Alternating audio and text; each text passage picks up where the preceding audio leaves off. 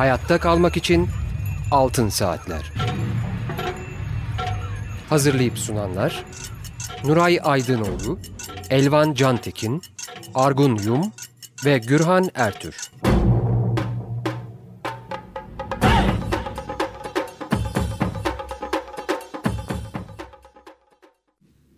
Açık Radyo 94.9'da Altın Saatler programını dinliyorsunuz. Telefon numaramız alan kodu 212 343 40 40. Faks numaramız gene alan kodu 212 232 32 19.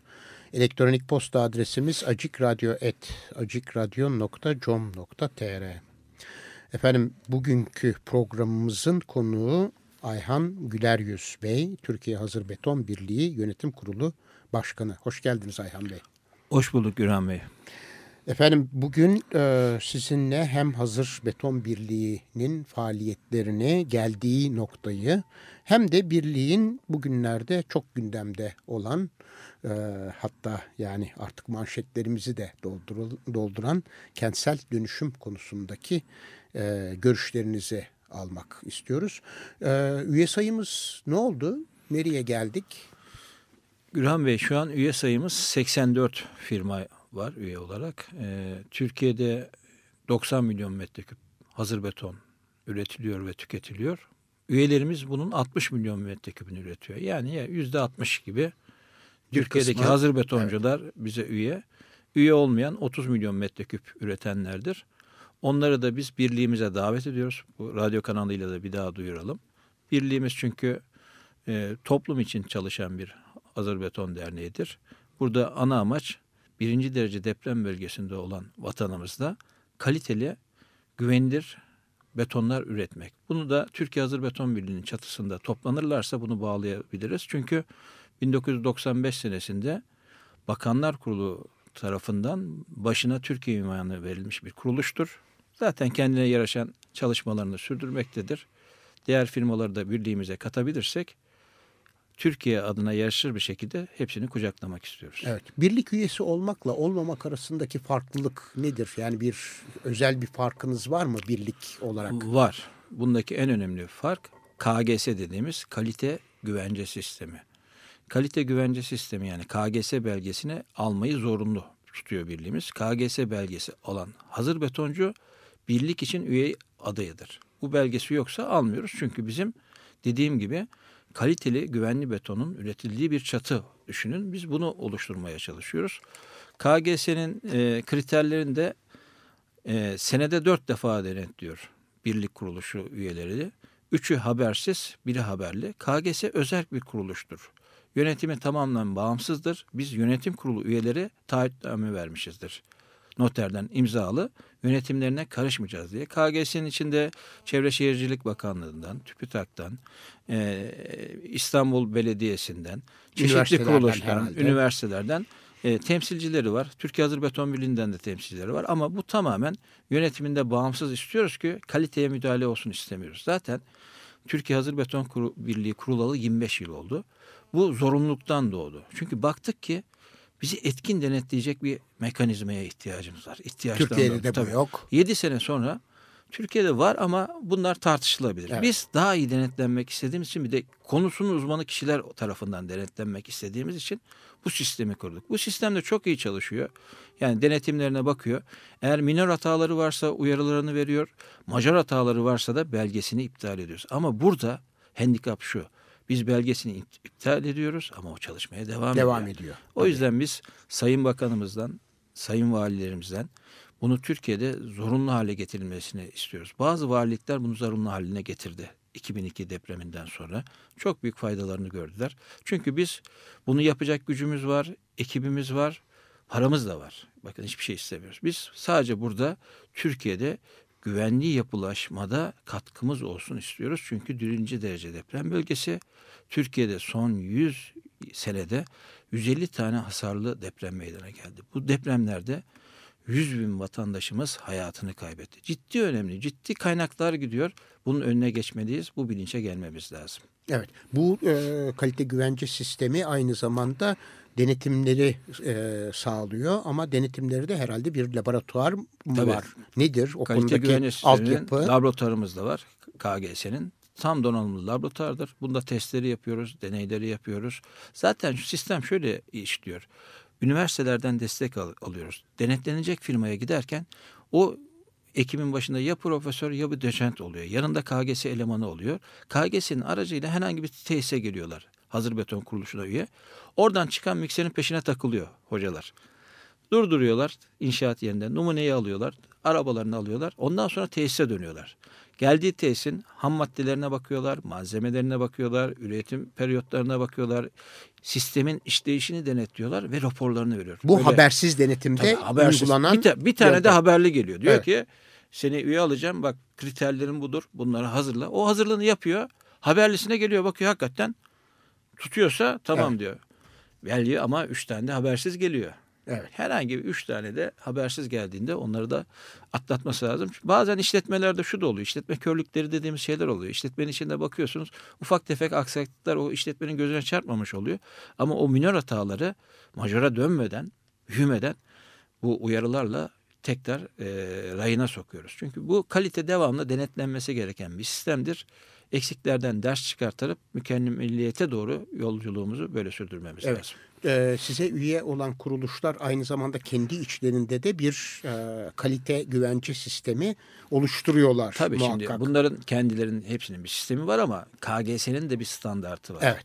O standartla denetimini yaptığı için onlar da benzer denetimlerini kendi sisteminde kurmak zorunda. Yapmak zorunda. Çünkü beton öyle bir şey ki e, mukavemetini 28 günde kane Evet. oluyorsunuz. Siz beton dökmeye başladığınızda bir 7 günlük mukavemetler alıyorsunuz. Bu mukavemetin %75'ini tutması isteniyor. O tutuyorsa devam ediyorsunuz. 28 günde de nihai mukavemeti görmek istiyorsunuz. Eğer bu denetimsiz kalırsa 28 gün boyunca hatalı mal da verebilirsiniz. E 28 günde de artık teknoloji değişti. Her gün bir kat çıkılıyor tünel Tabii, kalıplarla. tabii, evet. 28 kat bilince bina yükselmiş olur. Onun için bu denetim çok önemli.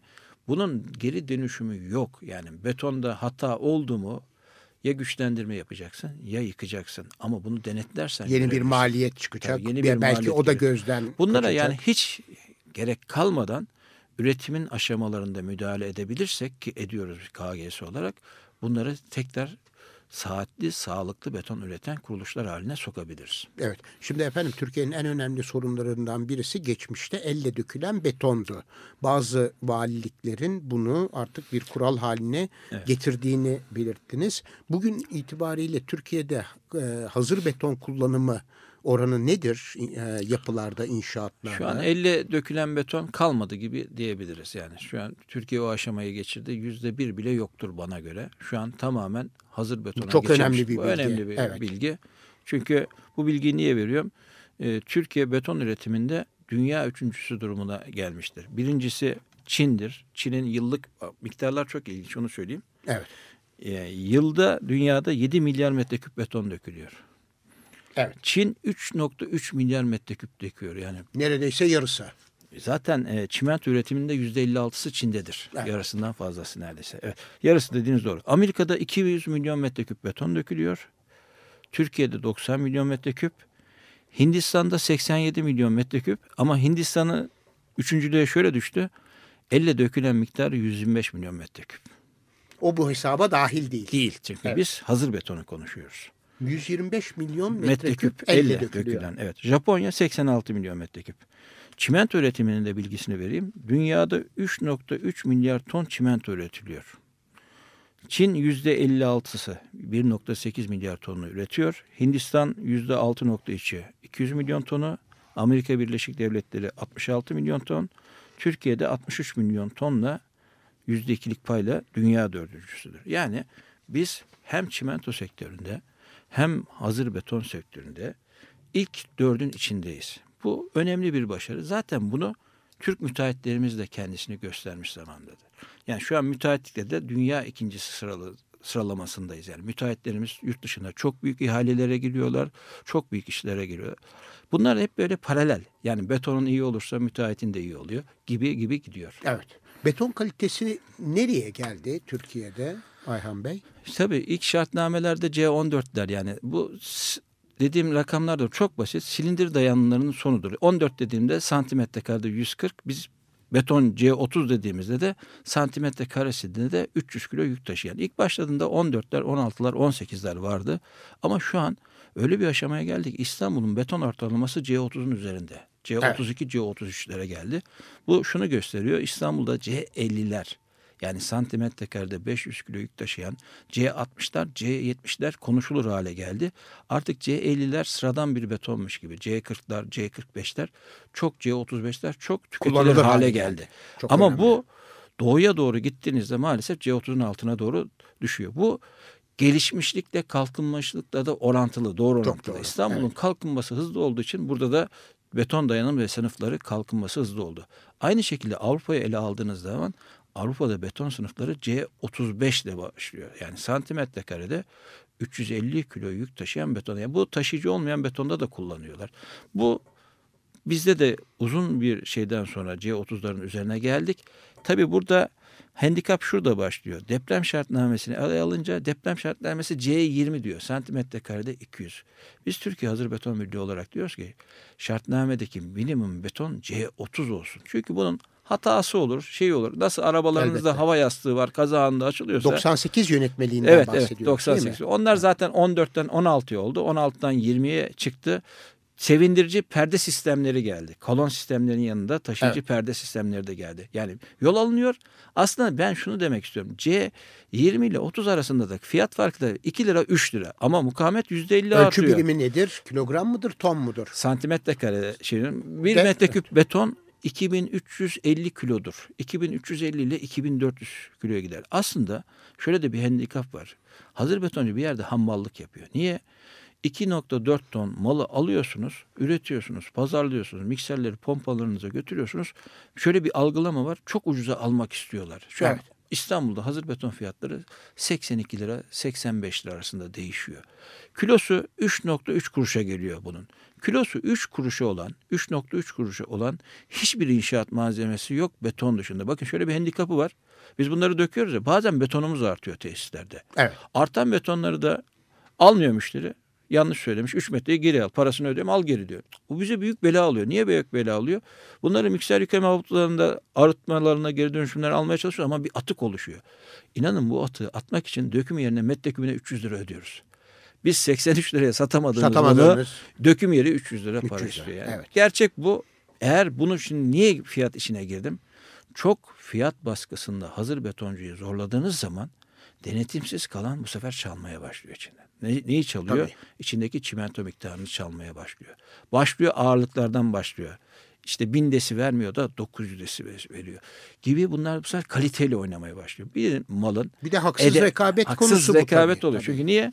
Biz hazır beton birliği olarak birlik üyelerimizi denetliyoruz. Ağırlığından kaçamıyor, kalitesinden kaç, kaçamıyor ama üye olmayan istediği gibi at koşturuyor. İşte bunun da haksız rekabetinde önüne geçecek şekilde önlemlerimizi almamız lazım. Bunu yapmadığımız takdirde haklı ile haksızı ayırt evet. etmek mümkün değil. Evet. Çok doğru. Ee, birlik aynı zamanda eğitimler veriyor. Ne eğitimleri Şimdi? Türkiye Hazır Beton Birliği'nin çok önemli bir misyonu var. Bizim çünkü üretimde kullandığımız miksercilerimiz, pompa, pompa operatörlerimiz, e, yapı laboratuvar elemanları, kalitecilerimiz bunların hepsini sertifikalandırıyoruz ve birlikte eğitimleri alıyoruz. Bunlar eğitim, hepsi uygulamacılar. Tabii uygulamacılar. Evet. Bunları da zorunlu hale getiriyoruz. Bu sertifikaları aldırtıyoruz. Eğitimlerin sonunda belli bir e, saat eğitimden sonra sınav yapıyoruz. Sertifikalarını veriyoruz. Bu şu avantajı getiriyor. Bir kere Türkiye Hazır Beton Birliği üyesi olan çalışanları sertifikalı oluyor. Yarın bir gün bir kazası mazası olduğu zaman gelip soruyorlar sana buna eğitimimi verdin mi?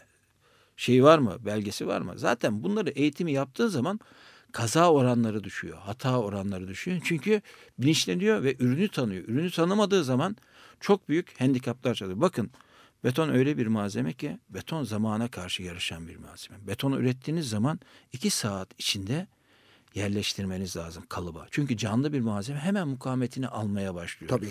Avrupa'da mesela beton mikserlerine ambulans öncülüğü verirler. Bizde ise maalesef İstanbul'da trafiğe çıkış yasakları var. Başlıyor pat kesiyor ya kardeşim orada şeyi döküyoruz, temeli döküyoruz. Kolonlar yarım kaldı. Yok kalsın. Olmaz ki soğuk derzi olur. Bizim evet, zaten kent içine belli tabii, saatlerde İstanbul'da gezen büyük zaten araçların girmesi yasak. 2800-3000 araç geziyor. 3000 araç yani mikser ve pompada 3000'i de aynı anda trafikte değil.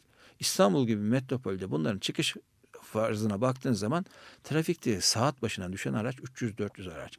Bence madem kentsel dönüşüm yapılıyor, bu kentsel dönüşümde bizlere görev düşüyor. Bizlerdeki bu yasak saatlerin kalkması lazım. Bunu Sayın Valimize gittik. Bunu izah ettik dernek olarak. O da olumlu bakıyor. Çünkü aynı şekilde fiyat atıklarında da problem var. Kentsel dönüşümde yıkacaksın. Atığı atman lazım. Ama yasak saat olan çıkınca atığı atmada problem çalışıyor. Yani bir madem bir depreme karşı yarış var. E çünkü 19 milyon konut var Türkiye'de. Evet. Bunun yüzde 40'ı depreme hazırlıklı değil. Kabaca 8 milyon konutun yıkılıp yeniden yapılması lazım. Yani bu basit hesap. Zaten Türkiye hazır beton girili 25 sene olmuş. Bunun 20 sene öncesini al. 20 sene önceki yapılan binalar hiç sorgusuz sualsiz yenile.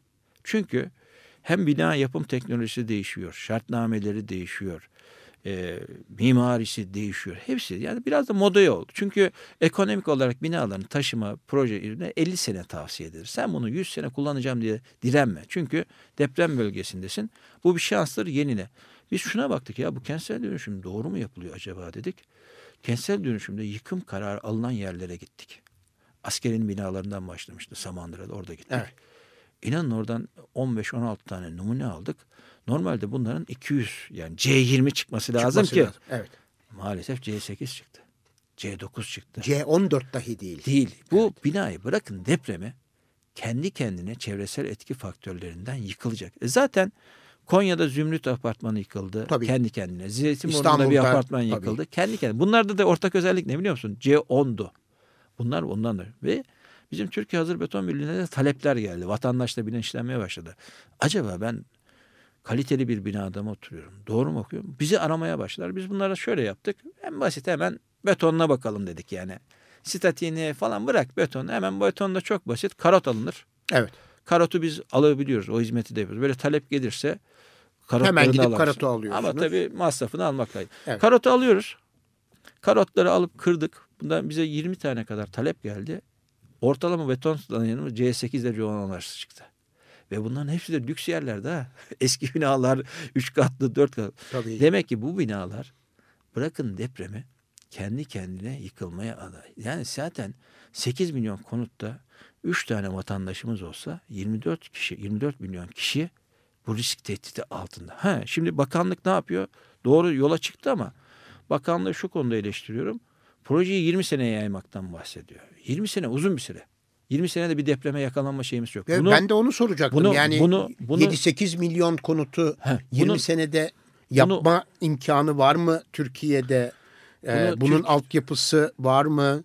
Ee, Evet. hazır beton üretiminin kapasitesi bunu karşılar mı? Malzeme, ekipman, aklınıza gelen işte kalifiye eleman. Ee, bunlar açısından Türkiye'nin olanakları nedir diye soracaktım. Tam da siz konuya girdiniz. Gülhan Bey bunun 10 senede yapılması lazım. Çünkü Türkiye'nin Risk itibariyle. tabii 10 senenin içinde bitirmek lazım. Onu da niye söylüyorum 10 sene? 2012'de Türkiye'nin milli geliri 800 milyar dolardı. Şimdi hedef koydu Evet. hükümet 2023'te 2,5 milyar dolara çıkaracağım. 2050'de de 5 milyar dolara çıkaracağım diye hedefi de var. Çok hükümet. iddialı da bir İddialı. hedef. Evet. Şimdi şu sen 800 milyar dolar milli gelirin varsa bu dönüşümün şeyi de 600 milyar TL civarında. Bunu dolara çevirirsen ciddi para ediyor. Bunu zaten bir senede harcamasının imkanı yok. iki senede harcamasın. Bu 10 senelik periyoda belirsen kabul edilen lokmalar olabilir. 10 senede de bunu hale getirir. Hazır beton olarak biz buna hazırız. Türkiye'deki mevcut kapasitelerimiz ve çimento üretimimizde buna yeterli gücümüz var. Şu an kapasitelerimiz ona mümkün.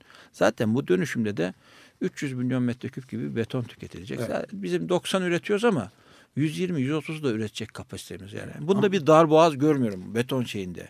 Beton açısından Beton açısından, Ama tabii, tabii. sadece betondan Ama oluşmuyor. bunda şimdi, şimdi neye gelmek lazım? Bunda inşaatlarda çalışacak ustaların, kalfaların, müteahhitlerin Teknik de dahil, elemanların. teknik elemanların da dahil eğitilmesi ve teknolojiye uygun üretim yapar hale getirmemiz lazım. Çünkü Ve bu bir de bir kriterlere kavuşturmak kriterleri. lazım. Şimdi bundaki herhalde. kabul ne diyorsun? Benim 19 milyon konutum var. Yüzde 40 hasarlı. Sen diyorsun ki artık bundan sonra üreteceğim sıfır hata olacaktı. Evet. Onu hedeflemen lazım ki. Tabii. Yoksa ürettiğinde de yine yüzde 40 hatalı üretirsen bir şeyi Aynı problemle karşı karşıya Onun için- kalırız. Bu şeylerde e, yapılan binalarda üretimini de belli bir yere getirerek, kalitenin de belli bir yere getirerek artık sıfır hatalar hedeflenerek, çok düşük hata payları hedeflenerek bunun altından kapatabiliriz. Bu bir yarış zaten. Yani depreme karşı bir yarış. Depremden zaten korkma. Kalitesiz yapılaşmadan kork. Bilinçsizlikten kork. Yani biz artık hem eğitimimizi yapmamız hem bu kentsel dönüşüm dediğimiz olayda da insanların kafasında önce birinci derecede dönüşümü sağlar. Yani insanlar bunu önce bir kabul etsin. Benim Türk halkım kafasına koyduğu şeyi yapar. Çünkü güçlü bir ulusuzuz. Kafamıza koyduğumuz her şeyi yapabilecek karaktere sahibiz. Yeter ki biz bunun bilincine gelelim. Bakın Japonya'da deprem oldu. Yardım dağıtılıyordu. E, şiddet de çok büyüktü yani 8 şiddetinde. Tabii. E, ama kilometrelerce kuyruk var. Japon sükunetle yardım Değil bekliyor. Mi? Hepimiz buna çok bizde, bizde dikkat ettik. kamyon geliyor, Evet. kamyon yağmalanıyor. Evet. Yani şimdi şunu anlatmaya getiriyorum. Bazı şeylere hazır olmamız lazım, bilinçlenmemiz. Çünkü bizde Türk karakterinde herkes uyanık. Evet. Ama herkes birbirine saygı duymaya başladığı zaman zaten bir biriyle karşılaştığın zaman önden buyur dediğin zaman o da sana önden buyur diyor. Bu karşılıklı etki tepki oluyor. Demek ki biz eğitimimizi iyi yapmalıyız. Bilinçlendirmemizi yapmalıyız. Yani bunun teknik yönde sosyal yönü de var. Yani sosyal yönden de bizim bu altyapıları oluşturmamız lazım. Nasıl yapmamız lazım? Kentsel dönüşümün faydalarını anlatmamız lazım. Zaten onu yapmaya çalışıyorlar. İnsanlar da bunu kabullenmeli ki kabullendi mi İnsan yaparlar. kaynağını eğitmek Evet, lazım. evet. Peki e, Hazır Beton Birliği'nin bu konuda kendi dışındaki alanlarda bir yaptırım gücü var mı?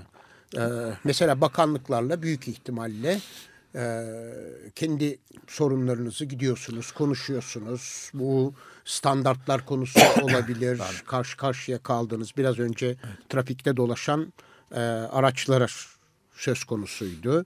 E, burada bir yaptırım gücünüz var mı? Na- nasıldır? Şimdi bu kentsel dönüşümde başladığında bakanlık bizden görüşler almaya başladı. Bu sevindirici. Çevre ve Şehircilik Şehircilik Bakanlığı Bakanlığı'ndan ve kastediyoruz. Evet. sıcak yaklaştı ve önerilerimizi verdik. Önerilerimizi dikkate almaya başladılar. Hatta bunlara sıcak bakıp bizleri çağırıp görüş almaya. Bu bizim için sevindirici oldu. Son Çünkü önemli. Evet. ama biz bakanımızdan da talep ediyoruz ki bize görev ver. Biz bu sistemi denetleyelim, betonu denetleyelim. Uzman olduğumuz konuda bizi kullan diyoruz Evet. Sayın Bakanımıza. Tabii bu geçişlerde e, bazı şeylerin basamak basamak geleceğini görüyorum. Yani iyi yoldayız diye düşünüyorum ben. Evet. Enteresan tabii sadece e, siz değilsiniz. İşte e, çelikçiler de kendi aralarında birlik oluşturdular. Onlar da bir kalite güvence sistemi uyguluyorlar. Prefabrikçiler keza e, benzer çalışmaları yürütüyorlar. Yani e, aslında iş kolları biraz kendi kendilerini e, düzene sokuyor. Bu, bu da çok önemli bir avantaj tabii. Tabii şimdi Van depremindeki hadiseyi gördünüz. Can kaybını gördünüz. Gölcük'teki can kaybını gördünüz. Artık herkes bilinçlenmeye başladı. Diyor ki artık birlik beraberlik içinde olmalıyız. Yani bu şeyde bana göre kentsel dönüşüm olsun, depreme karşı olan çalışmalarda siyasi görüşleri de bir kenara bırakmak Bir tarafa lazım. bırakmak lazım. Yani Elbette. herkes burada hem çünkü bu evlerde, bu konutlarda çocuklarımız oturuyor, gençlerimiz oturuyor, ailelerimiz oturuyor. Artık bu milli bir seferberlik diye algılanmalı, öyle bakmalı. Bence çelikçi de kucaklaşmalı, betoncu da Tabii, kucaklaşmalı. Karayolları, asfaltları, beton yolları hepsi bir şeyde olması lazım. Yani neyi ne yapmak istiyorsak birlik beraberlik içinde olmalıyız. Yani bizim savaşımız kalitede olsun. Yani Evet. kalitemizi yükseltme yönünde çabamız olsun. Biz bunu yaptığımızdan bazı değerleri de değiştiririz. Ben hemen Van depremine ilişkin bir soru sormak istiyorum. Ee, çok soğukta yakalandı Van e, depreme ve e, orada e, hazır betonun soğukta e, kullanılabilir durumda olması bir problem olarak gündeme geldi. Siz birlik olarak bu konuda herhangi bir çalışma yürüttünüz mü veya oradaki durumu nasıl tahlil ettiniz, nasıl değerlendirdiniz? Şimdi soğuk havada beton dökme teknolojileri artık Türkiye'de gelişmiş vaziyette. Bunun bir sorunu yok. Çünkü soğuk havada artık e, bizim yurt dışında da santrallarımız var. Belli katkı Belli şeylerde, maddeleriyle. e, Rusya'da bizim santralımız var. Mesela eksi 15'lerde, eksi 20'lerde çok rahat beton döküyoruz. Türkiye'de de dökebilirsin. Bunda çeşitli yollar. Ya kalıbı ısıtırsın demirleri veya şeyleri, agreganı ısıtırsın, sıcak su kullanırsın.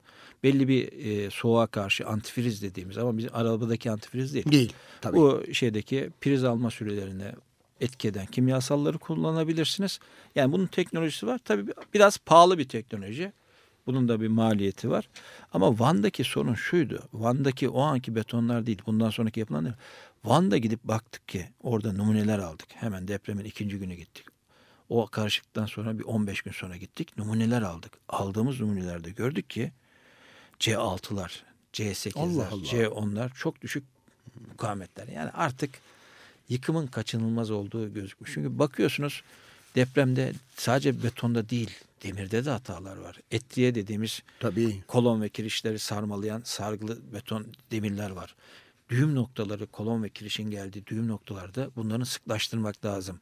Deprem şartnamesi diyor ki 20 santim arayla değil de oraya gelince son 80 santimde 5 santim arayla koy. Maalesef bunlar yapılmamış. Ne düğüm noktasında etliye bağlantıları doğru yapılmış ne şeyler.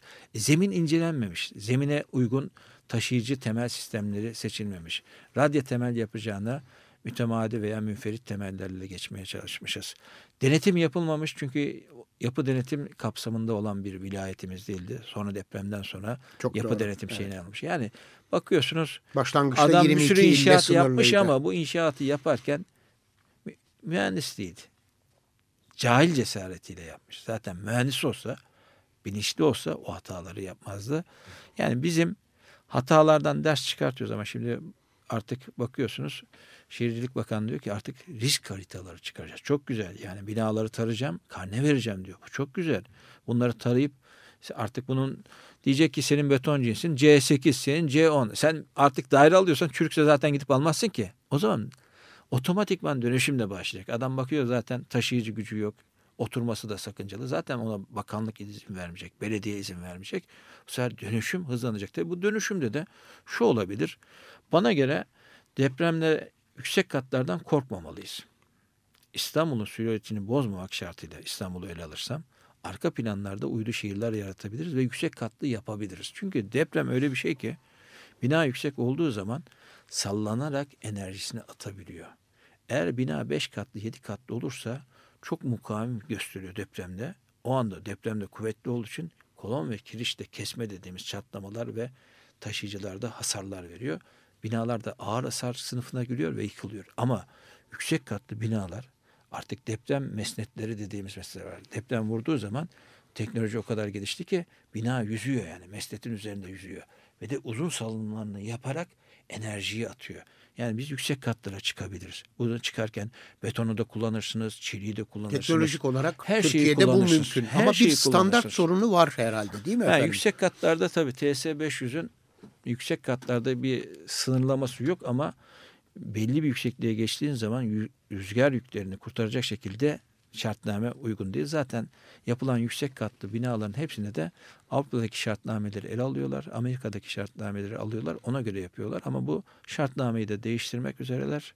Bu da eksiklikte kalkacak Evet, diye ben. Van depremi soruma tekrar dönmek istiyorum. Orada e, Van'da ilk gittiğinizde hemen ikinci gün ve sonraki günlerde e, oradaki tesisleri, hazır beton tesislerini orada kış şartlarında da e, bina yapacak, yapı inşaatlarını gerçekleştirecek kalitede buldunuz mu veya sonrasında bu konuda bir siz tedbir getirdiniz mi birlik olarak? Şimdi biz e, Van'daki maalesef hazır betoncular birliğimize üye değildi. Evet. Yani üç tane bir yerde vardı. Ee, bir yedi tane toplam on hazır betoncu vardı. Bu on hazır betoncunun iki tanesi daha önce üyelik için başvurmuş ama KGS denetimlerinde biz üyelikten çıkarmışız. Handikap ama Üye o, yapmış olmanıza rağmen o üretimine devam Evet. işte. Ama biraz başta şimdi örnek. buradaki hazır betoncuları da suçlamak istemiyorum. Belki sonradan toparlamıştır veya kalitesini yapmıştır. Çünkü denetleyemediğim bir şeyin hakkında yorum yapmam Mümkün doğru değil. değil. Doğru. Doğru değil ama sevindirici biz bu deprem sonrası şeyimizden bir firma YTY diye bir firma Van'dan üye oldu. Gayet de güzel. Şimdi sonuçlarına bakıyoruz, denetliyoruz. Hatta genel Çok kurula güzel. çağırdık, konuştuk. Genel kurula gelin Van'ı anlatın bize. Hatta biz şöyle de düşünüyoruz. Bir toplantımızı da Van'da yapmayı düşünüyoruz. Geri kalan o 9 tane arkadaşı da üye yapmak istiyorum. Çünkü onlar da ayaklarına gitmeliyiz çünkü. Evet. Öbür türlü İstanbul'da kalırsan birlik İstanbul'un birliği olur. Ama Türkiye birliğiysek biz karar aldık arkadaşlarımıza. Bundan sonra ücra köşelere de gideceğiz. En ücra köşeye de. Bütün Herkesi bölgelere. Riskli bölgeleri de gezeceğiz. Onların ayağına gideceğiz. Eğitimlerimizi vereceğiz. Onları anlatacağız. Onları da yapacağız. Çünkü başka türlü bunun yolu yok. Yani ayaklarına gideceğiz. Ama gidelim kalitemiz artsın. Evet, bölgelere inmek lazım. Evet. Öyle diyorum. Ee, efendim bir müzik parçası dinleyelim. Kısa bir ara vermiş oluruz. Ondan sonra programımıza devam edeceğiz.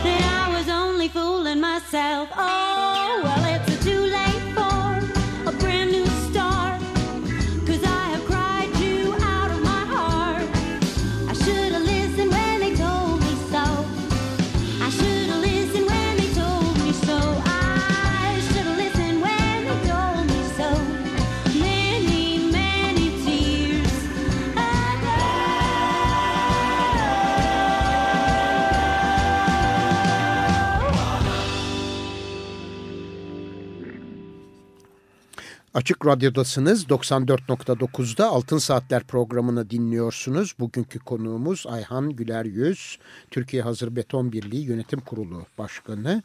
Birinci bölümde hem e, birliğin faaliyetleri üzerinde durduk hem de kentsel dönüşüme ilişkin e, sorun ve konuları ele almaya çalıştık.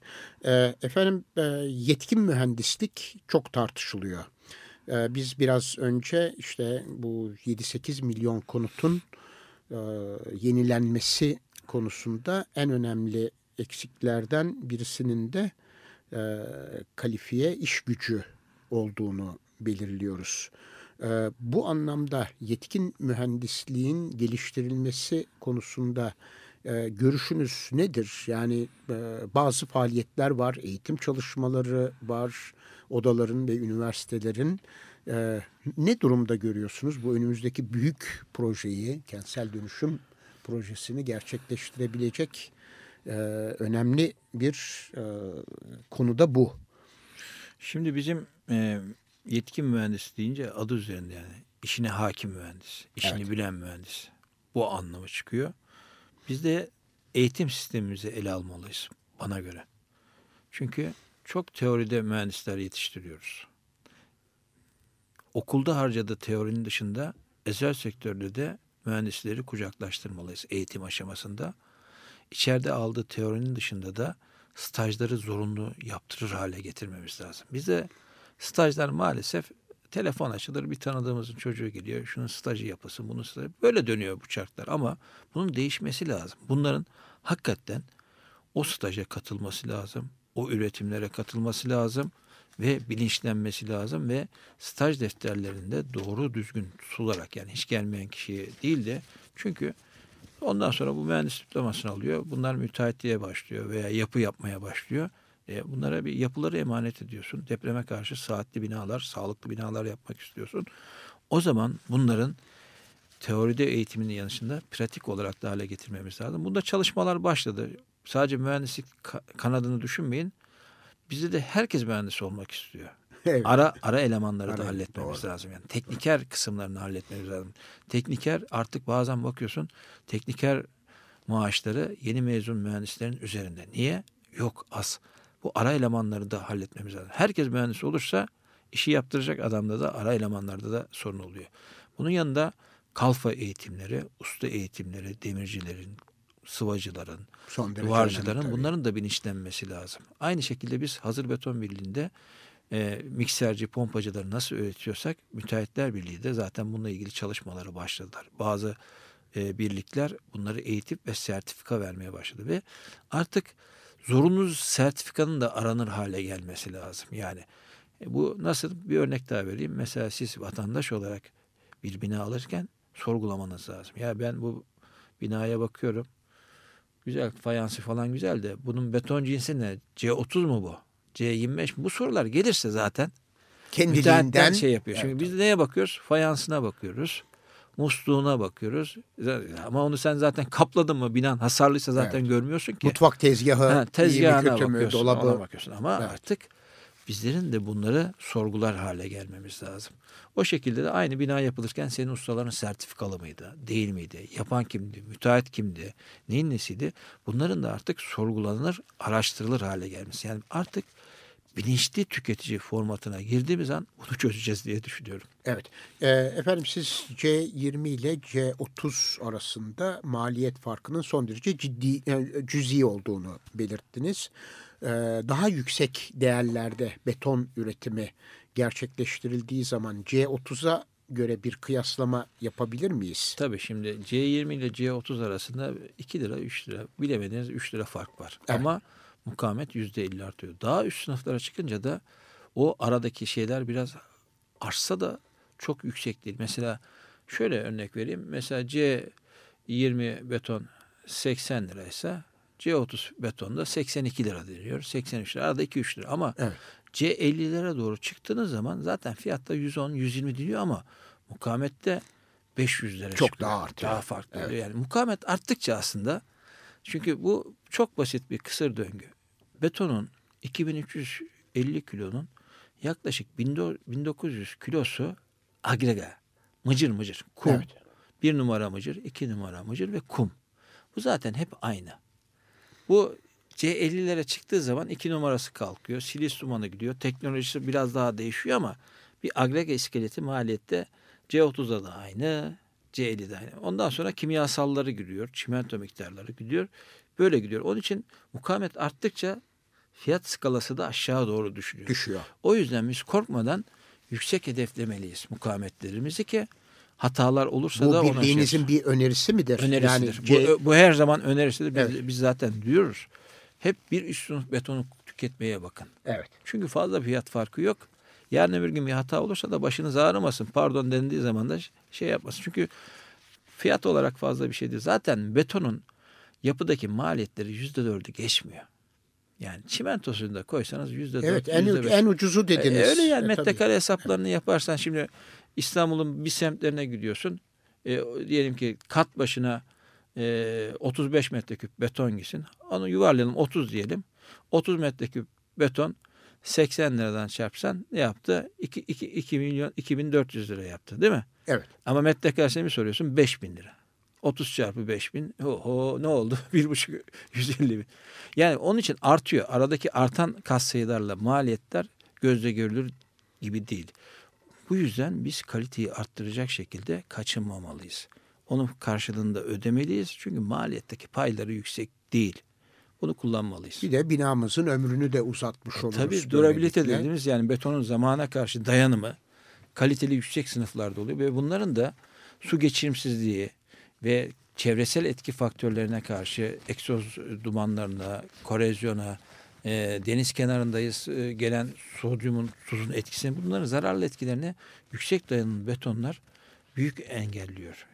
Onun için yüksek kaliteli betonları tüketmeye öneriyorsunuz. öneriyorum. Evet efendim. Şimdi e, tabii çok önemli konulardan birisi de bu 7-8 milyon konut yenilenirken yıkılan binalardan çok ciddi miktarda molozlar çıkacak.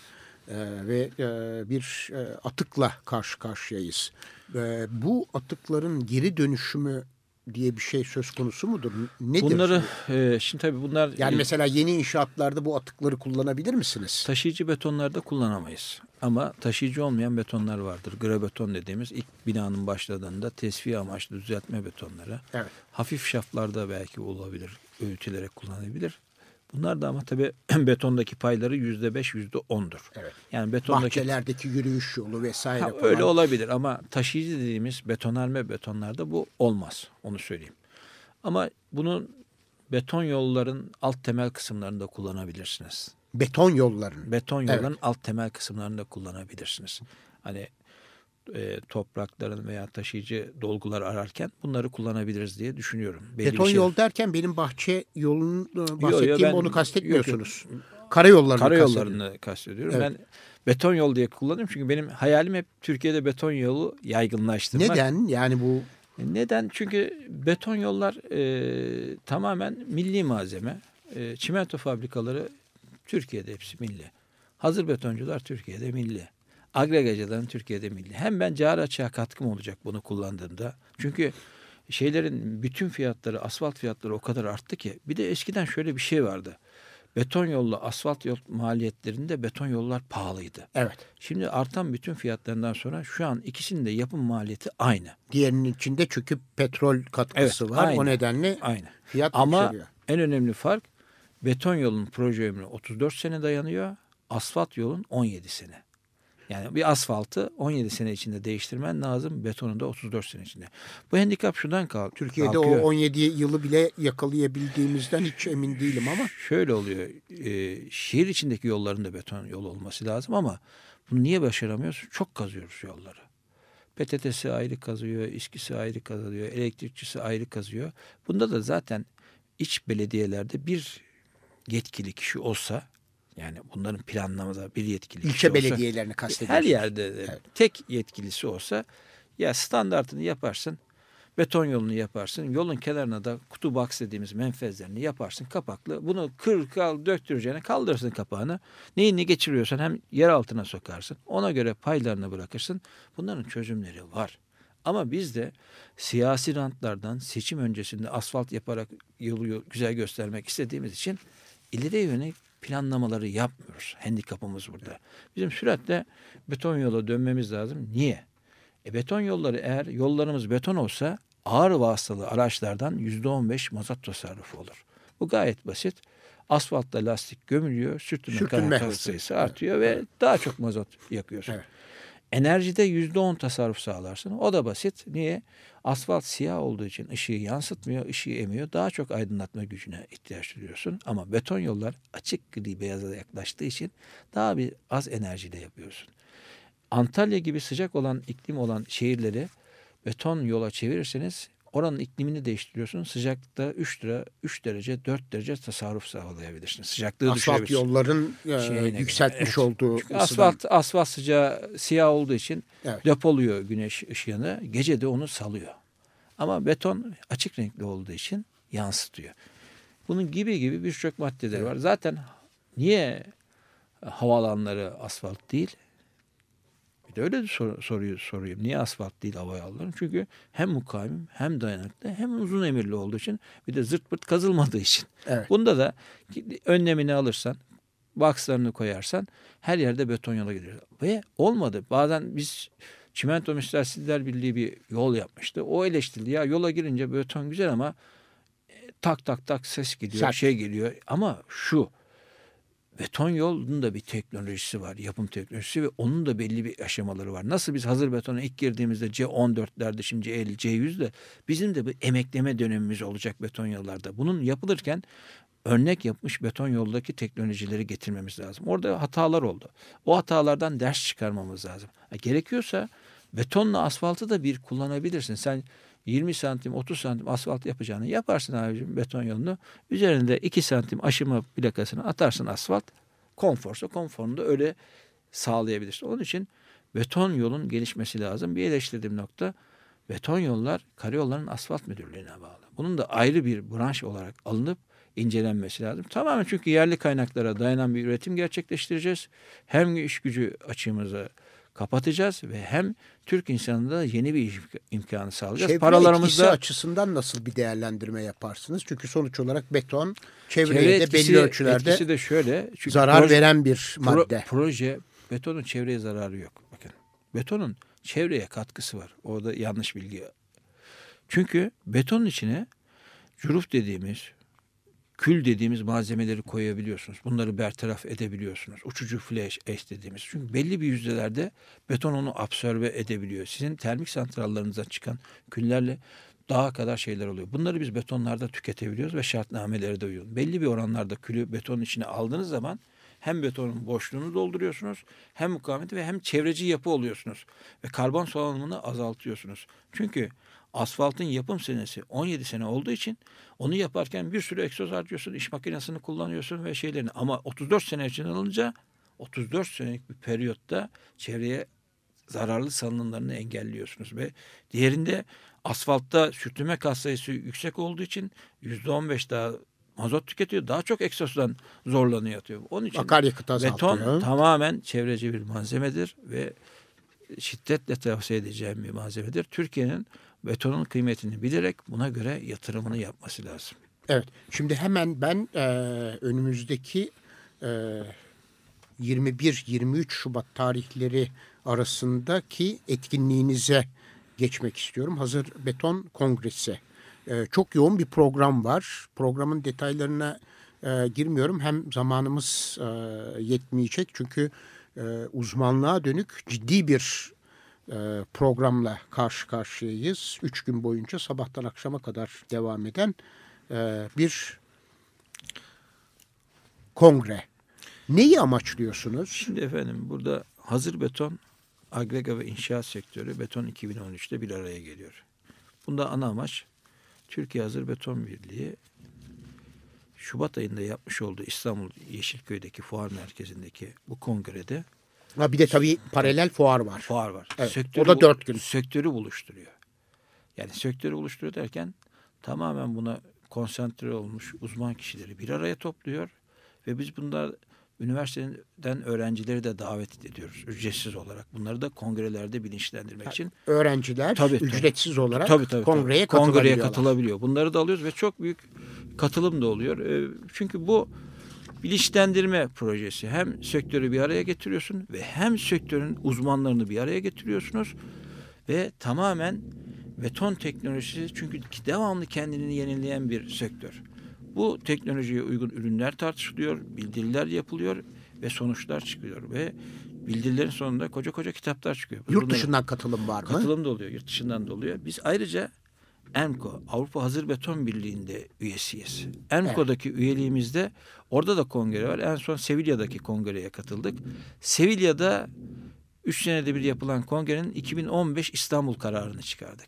Yani 2015 senesinde Em- EMCO, Avrupa Hazır Beton Birliği kongre ve fuarını İstanbul'da İstanbul'da gerçekleşti. Bu ne demek? 60'ın üzerinde ülkeden delegasyon gelecek, katılımcı gelecek. Birçok Yani sadece Avrupa ile sınırlı değil, değil. Amerika'dan da çünkü EMCO adı altında ama her yerden üyesi var. Çünkü Evet. bu beton konusunda yararlı çalışma yaptığı için herkes ona iştirak etmek istiyor. Bu Türkiye'nin tanıtımında büyük bir fayda olacak. Ee, büyük bir yol kaydedeceğiz. İyi bir reklam şeyini de yakalamış olacağız. O zaman Yani. şimdiden bunun hazırlıkları Tabii, da tabii, başladı. başladı. Çünkü, Tabii. Çünkü iki sene uzun değil. gibi görünüyor ama bu tür bir Ama işte bu tabii hazırlığı e, Agrega ve Beton Fuarı da bunun antrenmanları zaten. Bunları biz hazırlıklıyız. Bunları yap, bunları be- becerebilince buna da soyunmaya karar verdik. karar verdiniz. Evet efendim ben son bir soru daha sormak istiyorum. Şimdi sizin aynı zamanda gerçekleştirdiğiniz hem bir Yeşil Nokta Çevre Ödülü var. Herhalde 3 yılda bir düzenliyorsunuz bunu. Bir de iş güvenliğine ilişkin Mavi e, Baret yarışmanız var. Onlardan da kısaca bahseder misiniz lütfen? Şimdi EMCO'nun e, kriterlerinde gerçekleşti e, Yeşil Nokta Çevre Ödülleri. Çünkü biz diyoruz ki EMCO her sene bu yaptığı konferanslarda, üç konferansta en başarılı beton santrallarını da görmek istiyor ve onları slide halinde gösteriyor ve tanıtımını yapıyor. Bunu da kriter olarak da yarışma düzenleyelim. Bu yarışmada kaliteli beton üreten, tesisin e, üretim mekanizmaları, iş güvenliği de olmak üzere her türlü kriterlerinden tesisler yarıştırılıyor. Sonra finale kalan ilk üçü EMCO'ya yolluyoruz ve o EMCO'da da büyük başarılar elde ediyoruz. Çünkü dediğim gibi Avrupa birincisi olduğumuz için üretimde son derece modern tesislerimiz var. E, diyebilirim ki bize üye olan 84 firmanın herhangi birinin tesisini alalım gidip yine orada derece alır. Yani betonda kalitemiz o noktaya geldi. Mavi beret önemi de çünkü artık iş sağlığı, iş güvenliği çok büyük önemli Çok bir ciddi, kriter tabii. geldi. Artık buna önemini çekmek için de bu yarışmaları yapıyoruz. Çünkü bunları yaparken tesisleri gidiyoruz, o kriterlerde denetliyoruz. Onlar da eksiklerini görüyor ve tamamlıyorlar. Tamamen bir teşvik amaçlıdır. İş sağlığı ve iş güvenliğinde sıfır kaza, sıfır hatayı hedefleyerek tam bu kriterlere uygun üretim yapmak istiyoruz. Evet. Ee, Avrupa'da e, santraliniz var mı? Avrupa'da yok ama Rusya'da var. Rusya'da çeşitli yerlerde var. Evet. zaten. Bir de son zamanlarda bize Türkiye Cumhuriyetlerdeki hazır beton firmalarından Türkiye Hazır Beton Birliği'ne üye talepleri geldi. o Allah da Allah. sevindirir. Biz de onu dernekler masasına sorduk, görüş istedik. Eğer dernekler e, masası da şeyini verirse e, o olacak. Bir de- Onayını verirse. bir de hazır betonun artık 25. yılına geldik. Onda büyük bir kutlamayla e, Bu yıl mıdır Bu yıl, bu yıl 25.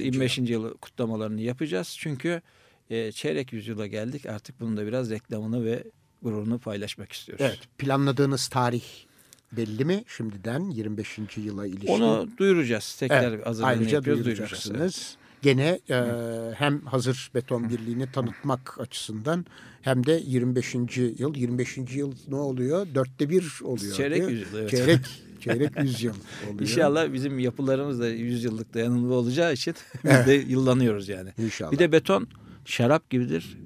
Kaliteli beton senesi geçtikçe mukavemeti artar. Eğer betonu tam normuna uygun yaparsanız her sene bir mukavemeti de tabii ki diğer malzemelerle de doğru bir uyum sağlanırsa Sa- onu, onu söylüyorum. özellikle belirtmiştiniz. Şartnamesine uygun beton yaparsanız her sene mukavemeti artar. Eğer içinden çimentoyu ve eksiği çarparsanız belli bir sene sonra artar, belli bir sene sonra mukavemet terse de. Demirini de doğru koyarsanız Evet, e, düzgün bir inşaat yapmış olursunuz. Ayhan Bey size çok teşekkür ederiz. Ben teşekkür Sağ ederim olunuz.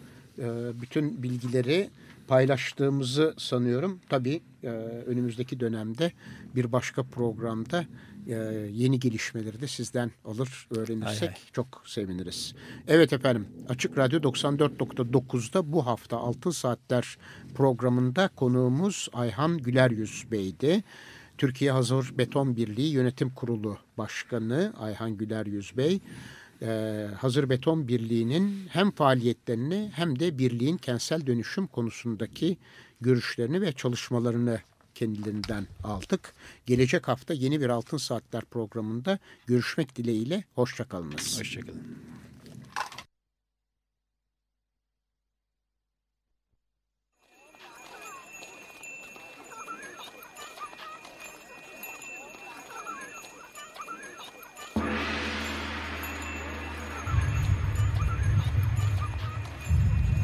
Hayatta kalmak için Altın Saatler. Hazırlayıp sunanlar Nuray Aydınoğlu, Elvan Cantekin, Argun Yum ve Gürhan Ertür.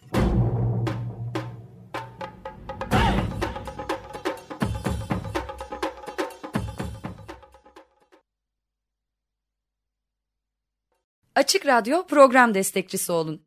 Bir veya daha fazla programa destek olmak için 212 alan koduyla 343 41 41